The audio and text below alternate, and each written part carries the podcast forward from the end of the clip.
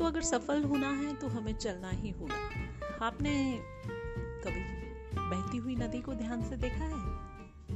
बड़ी तेज़ी के साथ अपने ओरिजिन पॉइंट से बहना शुरू करती है। शुरुआत से ही उसका लक्ष्य अपनी मंजिल अर्थात सागर को प्राप्त करना है। रास्ते में हज़ारों बाधाएँ आने पर भी वह लगातार बहती ही रहती है, बहती ही रहती है। भले ही कुछ जगहों पर उसकी रफ्तार कम हो जाए, लेकिन वह रुकती कभी नहीं है। अपनी सुरीली आवाज़ के साथ बहती हुई नदी अपनी मंजिल की ओर लगातार बढ़ती रहती है। और कैसे भी कैसे भी हो, अपना लक्ष्य प्राप्त कर लेती है।